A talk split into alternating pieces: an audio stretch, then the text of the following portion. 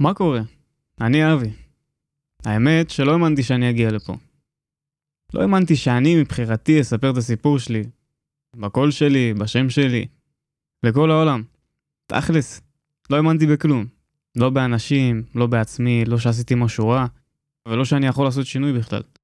אבל הנה אני פה, ויש לי סיפור לספר לכם.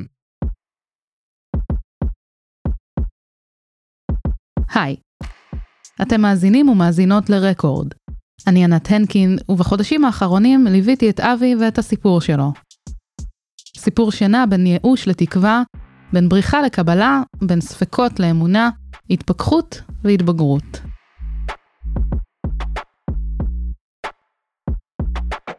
ליל שבת, ספטמבר 2017.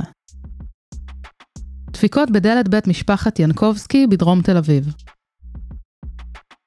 שני שוטרים נכנסים אל סלון המשפחה ולוקחים את אבי אל תחנת המשטרה. אבי, רק בן 16, אבל כבר מבין שהביתה הוא לא חוזר בקרוב. השוטרים באו אליי הביתה. בוא נגיד שלא ממש חיכיתי להם. אבל גם לא נפלתי מהכיסא כשהם באו. ביצעתי עבירות פליליות במשך תקופה וחששתי מהם שזה יגיע. אני לא יכול לדבר על מה עשיתי ואני גם מעדיף שלא, אבל ידעתי שזה אסור. אבל אולי נחזור קצת אחורה ובאמת נכיר. גדלתי במשפחה מורכבת. ההורים שלי עלו מרוסיה וחזרו בתשובה לפני שנולדתי. הם אמנים. על פניו מבחוץ זה היה נראה כאילו אנחנו משפחה מגניבה, מעניינת וצבעונית. אבא מוזיקאי, אמא ציירת. הם אנשים מוכשרים ושונים. וגם אני רציתי להיות כמוהם, ומגיל צעיר נמשכתי לעולמות האלה, וגם ההורים עודדו אותי לזה. אבל בתכלס הייתה לי ילדות לא פשוטה. הקושי הכלכלי גרם לזה שעברנו הרבה בתים. לא החזקנו יותר משנתיים באותה דירה. שנה, שנה וחצי, טאק, עוברים. הנוף העיקרי שלי היה ארגזי קרטון, ותמיד היה איזה בעל דירה שמגיע, צועק על אבא שלי שהוא חייב לו כסף ועוד שניה הוא מעיף אותנו. לא היו מתנות יום הולדת, לא היו בילויים משפחתיים, לא היו חוגים. ההורים שלי היו עסוקים בעיקר בהישרדות, אז לא הייתה שגרה. למרות שאני ראיתי שאימא שלי הייתה מנסה, אבל לא כל כך יצא לה. יכולתי לא ללכת לבית ספר ימים שלמים. המורים, המורות כבר היו רגילים לזה. כשכן הלכתי, הייתי חוזר הביתה מחפש מה לעשות. אחר הצהריים לא נפגשתי עם חברים מהכיתה. כי לא היו כאלה. בילדות לא דיברתי עברית, רק רוסית, וזה גרם לי לחוסר ביטחון שעם הזמן רק הרחיק אותי מאנשים. אמא שלי הייתה יוצאת לעבודה אחר הצהריים, חוזרת רק מאוחר בלילה. אז היינו כל היום רק עם אבא שלי. שאז לא הבנתי את זה, אבל הוא לא ממש תפקד. הוא היה רק נמצא בבית. ארוחות הערב היו בערך ככה. אני והאחים שלי יושבים ליד השולחן בסלון, רואים משהו במחשב ואוכלים את מה שאימא שלנו הכינה לנו. לרוב זה היה סיר מרק לכל השבוע. או פסטה. היו ערבים שאבא שלי היה יוצא להופיע בברים, בחתונות, בהופעות סלון. לפעמים הייתי מצטרף אליו. הייתי נורא גאה בו. מצביע ואומר לכולם, תראו, זה אבא שלי. מה שלא כל כך אהבתי שם זה שברוב הפעמים היה שם אלכוהול, ולקראת סוף הערב אבא שלי כבר לא היה עם מי לדבר.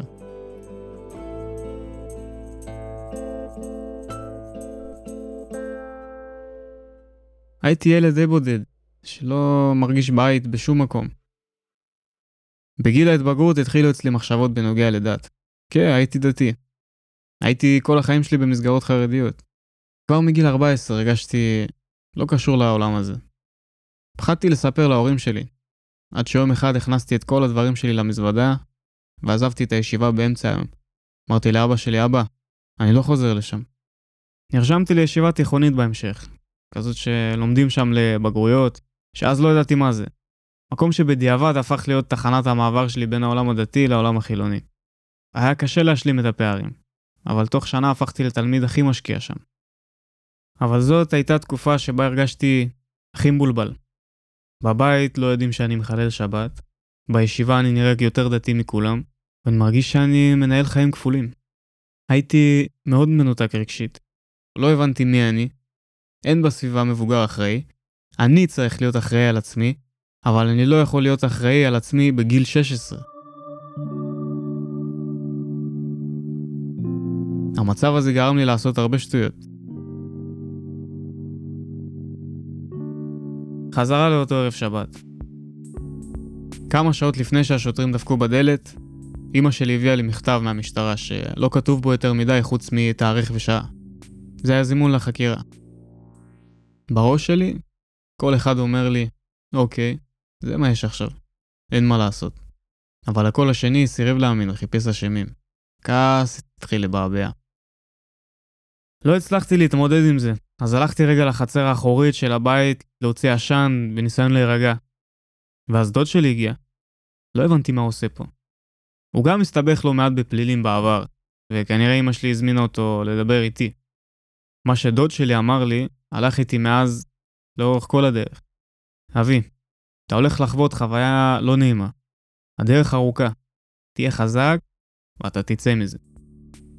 מתישהו זה ייגמר. אחרי שהוא הלך נרדמתי על הארסל. שעתיים לאחר מכן, האח הקטן שלי מעיר אותי, אומר לי, אבי, יש שוטרים בסלון, מחכים לך. הם לקחו אותי והכניסו אותי לניידת. בדרך אני שאלתי הרבה שאלות, אבל תשובות אני לא קיבלתי. התחילו חקירות, ופתאום הבנתי כמה אנשים היו מעורבים במעצר שלי. כשיצאתי, שאלתי אם אני חוזר הביתה. צחקו לי בפנים. אמרו לי, אבי, אתה מעביר את הלילה באבו כביר. מכיר? עד אז הכרתי כמקום שרואים בדרך הביתה. הייתי עובר לידו, חושב לעצמי, איך מרגישים שם בפנים? עכשיו אני יודע.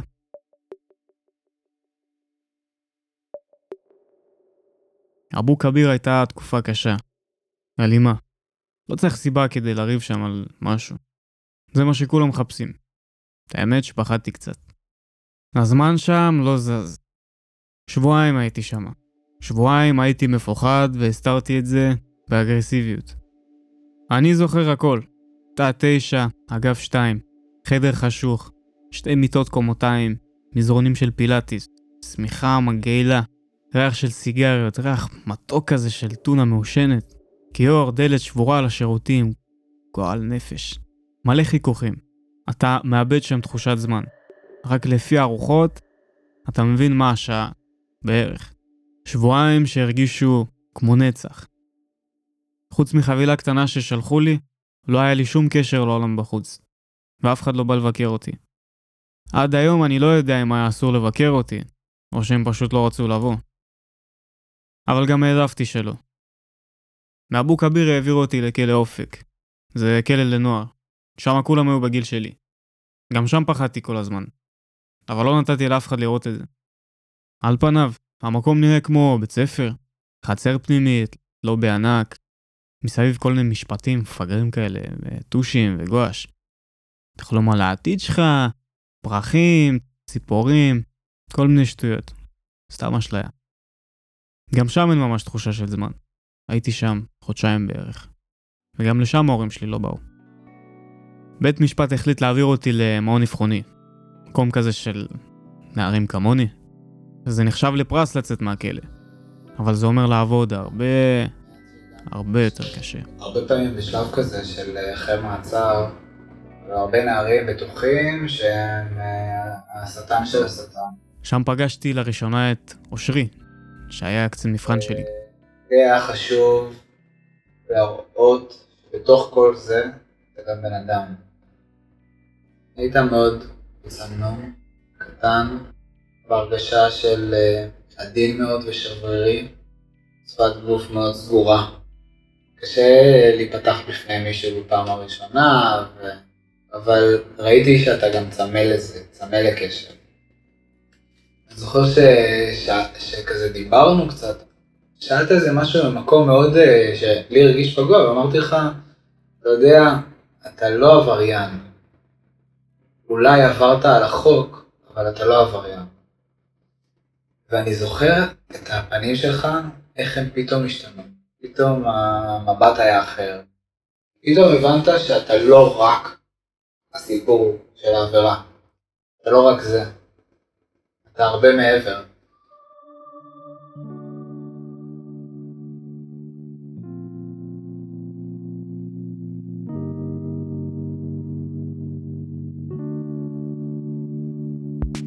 אחרי חודשיים וחצי במעצר, עם הרבה אגרסיביות מבחוץ ופחד מבפנים, הגעתי למעון אבחוני בשם נווה חורש.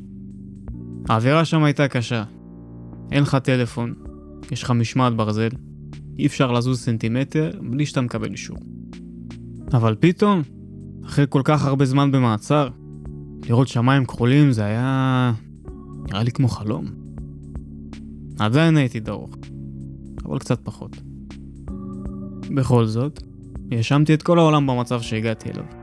לא לקחתי אחריות לא על העבירות שלי ולא על הבחירות שלי.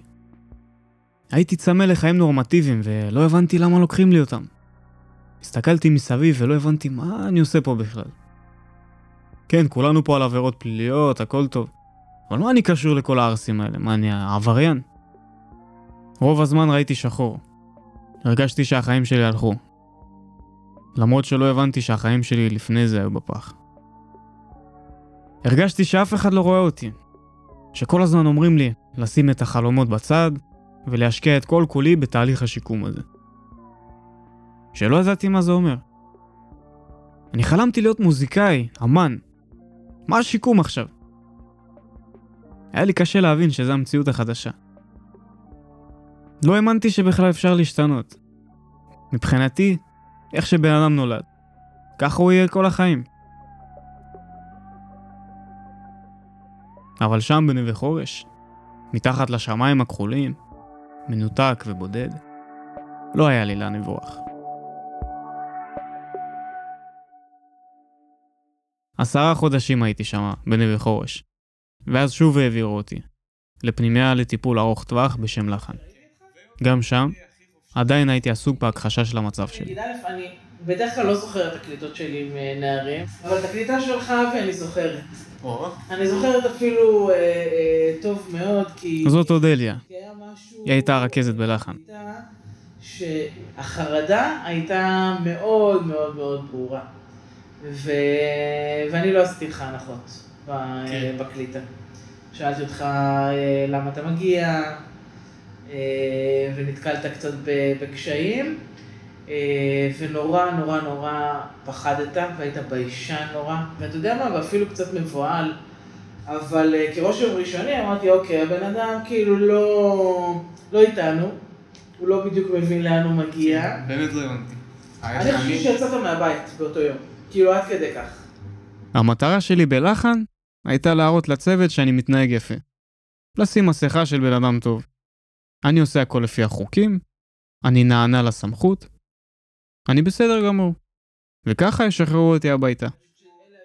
אבל הם לא קנו את זה. אני. אפילו זוכרת אותך מסתובב בלחן, אפילו קצת יהיר, הוא מסתובב כאילו אני, מה, אני בכלל בטעות פה. כן, נכון. זאת הייתה התחושה, שכאילו אני בטעות כאן, ואני תכלס תוך יום יומיים אה, מסיים את התהליך שלי והולך. נער ש... חושב שהוא מתעתע בכולם, כן. אה, לא, מחובר, לא מחובר לעצמו, לא מחובר לסיבה שבגללה הוא הגיע. הדבר הזה חי בסרט, כאילו, כן. מה, מה קורה איתו? זה אני שומע המון. הוא, לא, הוא לא, לא מאופס על החיים שלו. אני זוכר את המבטים של האנשי צוות. כל פעם מחדש הייתי בטוח שאני מאה אחוז, ושאני ממש משתדל, אני כזה ילד טוב. והצוות כל פעם מחדש היה מסתכל על המאוכזב, ואומר, אבי, מה יהיה איתך? לא הבנתי מה אני עושה לו בסדר. מה הם רוצים ממני? אני בכלל לא קיבלתי את העובדה שאני נמצא במקום שאני צריך להיות בו. ביצעתי עבירות, ואני משלם את המחיר. הייתי אמור להיות בכלא עכשיו. כל כמה חודשים הייתה ועדת הערכה. כל אנשי הצוות מתכנסים לדבר על אבי. והיית יוצא כועס, כי אתה כאילו על פניו...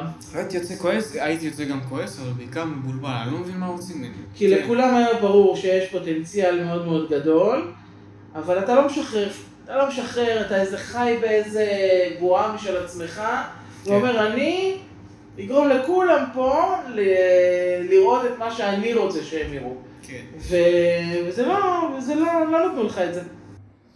אני חששתי מאוד מהיכולת המשחק שלך. והרצון כן. שלך גם לא להיחשף אה, ולא להיות כזה חשוף. אה, ושאתה תמשיך בחוסר אותנטיות. לפעמים ניסית לזייף, לראות אותי ולחשוב שאני סמכות, אז אני אנסה להיות איתו, להראות לו שאני ילד טוב, ואולי הוא יהיה כן. רגיש יותר איתי, אבל, אה, אבל גם את זה עשית בצורה שקופה. כן, גם את זה לא עשית בדרך שלך. לאט לאט, משהו בהכחשה שלי התחיל להיסדק. התחלתי לקבל את זה שאני בפנימיה לעוד הרבה הרבה זמן. ומשהו בדרך שלי עד עכשיו לא עובד. הרגשתי שלא נשארה לי ברירה, אלא להתמקד במה שקורה כאן ועכשיו. בפנימיה, ולא בחיים בחוץ. שבתכלס היו פנטזיה של החיים שרציתי. לא החיים שהיו לי. בלחן הרגשתי בודד באמת. לפני זה הכחשתי את זה, וגם כשהייתי לבד לא הרגשתי בודד. אבל בלחן התחלתי להיות מודע לזה. כל כך מודע ש... שלא יכולתי לסבול את זה. ידעתי איפה אני והבנתי שדי. חלאס. אני מוכן. אני מוכן ואני רוצה לקבל עזרה. הנפש זה כמו גוף שצריך לאמן אותה.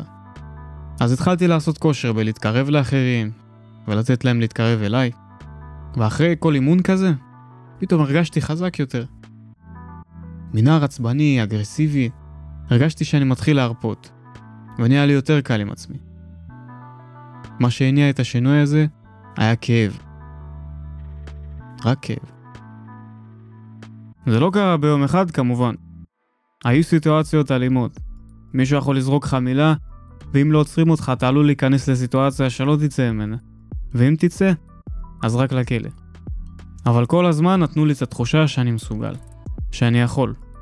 ולאט לאט, גם אני הרגשתי ככה.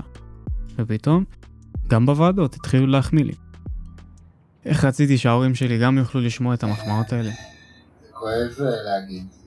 כן. אבל אה, כל בן אדם אה, צריך את התמיכה. אני יודע שזה כואב גם לך. אבל הקושי של ההורים שלך לתת את התמיכה, אני ידעתי שזה יוסיף לך קושי. והם עשו את כל מה שהם יכולים. ואז, בדיוק כשהיה נראה שדברים מתחילים להסתדר, והנה עוד רגע אפילו נותנים לי אישור לצאת לעבוד, יום בהר אחד, הודיעו לנו שסוגרים את הפנימייה. שוק. המנהלת כינסה את כולנו, ואמרה שהיא לא יודעת מה יהיה איתנו.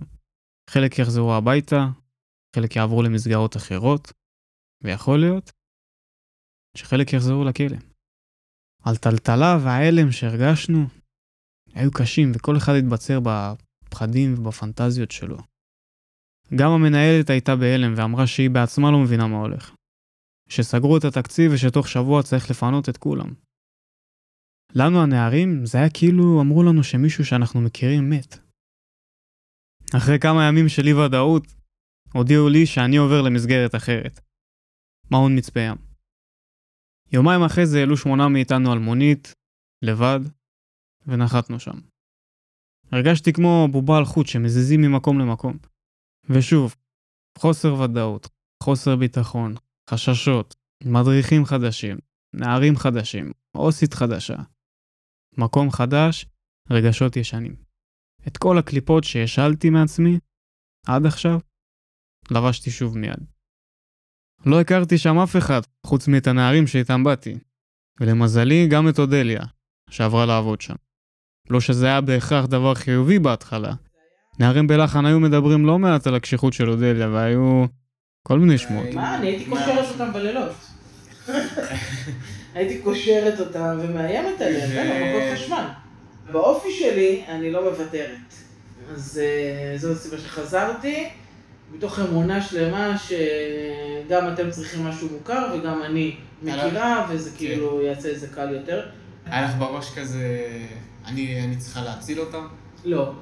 לא, לא, אני עושה את זה כבר כל כך הרבה שנים, שברור לי שאני לא מצילה. אני יכולה לכוון, אני יכולה לדחוף, אני יכולה אה, אה, לעטוף ולחבק ו- ו- ולתת לכם את מה שלדעתי צריך, אבל אני לא יכולה להציל אתכם. המעבר למצפה ים היה משבר גדול. ישר אמרו לי, איזה לצאת לעבוד ואיזה נעליים. אנחנו לא מכירים אותך, ולא מוציאים נערים כל כך מהר לעבוד בחוץ. אתה יודע כמה זמן זה לוקח? הרגשתי שחזרתי אחורה אלף צעדים.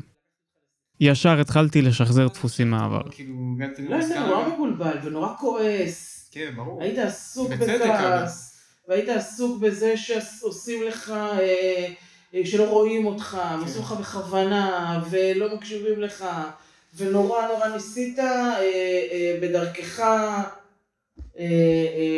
כאילו, לעמוד על הדברים שהבטיחו לך, כן, אבל עשית את זה בדרך נורא נורא תוקפנית, נכון. ולא בדרך שהיא כן. מאפשרת שיח נכון.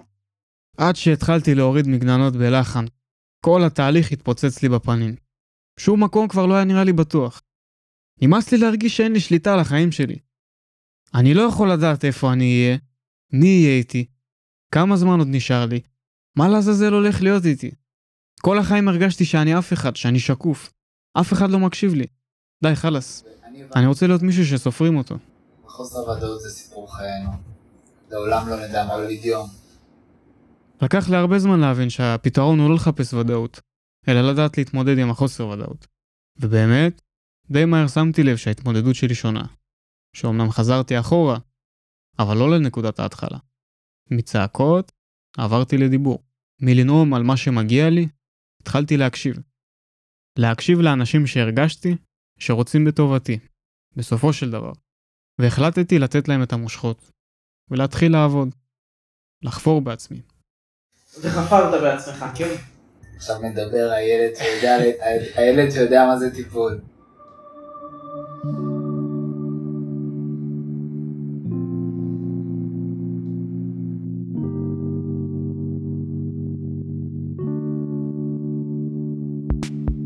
עברו שנתיים מאז שהגעתי למצפה ים. ארבע שנים מאז אותו לילה שהשוטרים נחתו לי בסלון. ארבע שנים שבהם נאבקתי בעולם ובעצמי כדי לא להתמודד עם מה שעשיתי. אבל בסוף לא נותרה לי ברירה, אלא להסתכל לעצמי בעיניים ולהודות שאני במקום מאוד נמוך. ומשם יכולתי רק לעלות. סיימתי תהליך טיפולי. קיבלתי גזר דין טוב, יחסית לעבירות שביצעתי. השלמתי תעודת בגרות מלאה, ובסוף גם התחלתי לעבוד מחוץ למעון. אחרי זה פתחתי חשבון בנק, התחלתי ללמוד עריכת וידאו. אני מצלם, מצייר ויוצר מוזיקה. ועדיין, למרות שזה מובן מאליו, לפעמים הדבר שהכי מרגש אותי זה שיש לי ביטחון לדבר עם אנשים. הביטחון הזה גם עזר לי לדבר עם אבא שלי, ולסגור איתו מעגל. Папочка дорогой, как дела? Если когда... Как... היו פעמים בהן הבטחתי דברים, ולעיתים קרובות זה, זה פשוט לא הצליח. ברוך השם, אתה יודע מה החסרונות שלך ועובד איתם, כך שהיתרונות יוצאים מאליהם. תמיד ידעתי שזאת הדרך שלך, ואתה תעבור אותה. היא לא תהיה פשוטה, אבל אתה תסתדר. אני גם באמת אוהב אותך. אפשר לשנות הכל לטובה. הרבה אנשים אומרים לעצמם, הלוואי והייתי חוזר בזמן ועושה את הדברים אחרת. אבל מה שאנחנו לא מבינים, זה שהחשיבה שלנו היום מגיעה ממה שהיה פעם. אם לא הייתי מסתבך, אז כנראה שמשהו אחר היה קורה. כי בתכלס, זה לא שהיה לי טוב בחיים. במבט לאחור, אני אומר נכון, הסתבכתי. וזה היה נורא. אבל אחרי ארבע שנים, אני מבין איזה תהליך משמעותי עברתי. וכל הזמן הזה, המשפט של שמואל, דוד שלי, ממשיך ללוות אותי, והיה לי חשוב מאוד להגיד לו את זה. הלו, או, נקניאצת. אני איבדתי את הסיטואציה הזאת הרבה מאוד פעמים. אמרתי נכון? אולי הייתי צריך להגיד משהו אחר? בסופו של דבר קיבלת כמה החלטות נכונות. ככה הופכים לאדם אמיתי, אין קיצורי דרך. אתה מבין נכון את המציאות, ותמיד הבנת, רק לא תמיד ידעת להחליט נכון. תמיד תמכתי בך מהצד, אתה ילד חכם ונבון. הסיפור שלך לא פשוט, אבל אתה עובר דרך ועובד. ככל שהדרך קשה יותר, התוצאות יהיו טובות יותר. אז כן, היום אני חוגג את אבי החדש. ואני גאה בעצמי. מה זה גאה? אני עף על עצמי. נראה לכם שהייתי עושה פודקאסט אם לא היה לי במה להתגאות? אבל האמת היא שמדי פעם מתגנב אליי אבי הישן. הילד, שחסר לו את כל זה. שמרגיש בדידות, שמפרש סיטואציות חברתיות נגדו, שלא יודע את מי יש לו בעולם. אבל אני זוכר גם שהכל בראש שלי. אני לא גיבור, רחוק מזה, תאמינו לי. סיפור ההצלחה שלי זה שהגעתי לנקודת הסיום הכי טובה שיכולתי לקוות לה. ועשיתי את זה לבד. אני יודע שמצפה לי עוד דרך ארוכה, אבל אחרי ארבע שנים מטלטלות, מכלא לכלא, ממסגרת למסגרת, לבד, למדתי לאהוב ולהעריך את עצמי, ולהפוך את היוצא דופן למישהו מיוחד. מישהו עם פאנץ'. כאילו כל הזמן אומרים מצופה, מצופה, מצופה, אבל זה לא כזה מובן מאליו שבן אדם בוחר ללכת בדרך הקשה. וזו הדרך הקשה. כן, מאתגר. הדרך הקלה זה לסיים בכלא. אנחנו יושבים פה עכשיו, מדברים כמעט חצי שעה כרגע, בחיים זה לא קרה. בחיים. בסדר? כאילו לא היית מסוגל לנהל שיחה מעל שלוש דקות, שאתה בכלל לא מסתכל לבן אדם בעיניים, אתה תמיד מחפש איזושהי נקודה אחרת אה, אה, להתמקד בה, ו, ולא היית מסוגל לנהל שיחה. אה, עכשיו אנחנו מנהלים שיחה, אתה יושב, זקוף. אני אגיד ש, שגם ב, בחיצוניות שלך, בסדר, עזוב רגע את הפנימי. שברור שנעשתה שם עבודה מאוד מאוד יפה, אבל גם ברמה החיצונית, אתה נהיית כזה, נהיית חתיך כזה? חתיך, עומד זקוף כזה, יודע מה אתה, מה אתה שווה, נהיית גבר. באמת, כאילו, אתה יוצא בשער, אני אומרת, וואלה, כאילו, איזה, איזה, גאווה.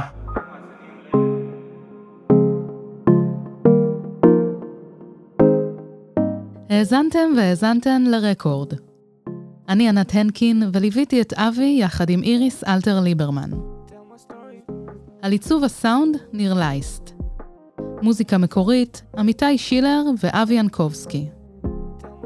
תודה גדולה לסוניה גרשפט, שחר חיימוביץ', תומר גרשנמן ואולפני רנסי, מתן שרון, מעון מצפה ים והרדיו הבינתחומי. ותודה לכם, שהאזנתם לאבי.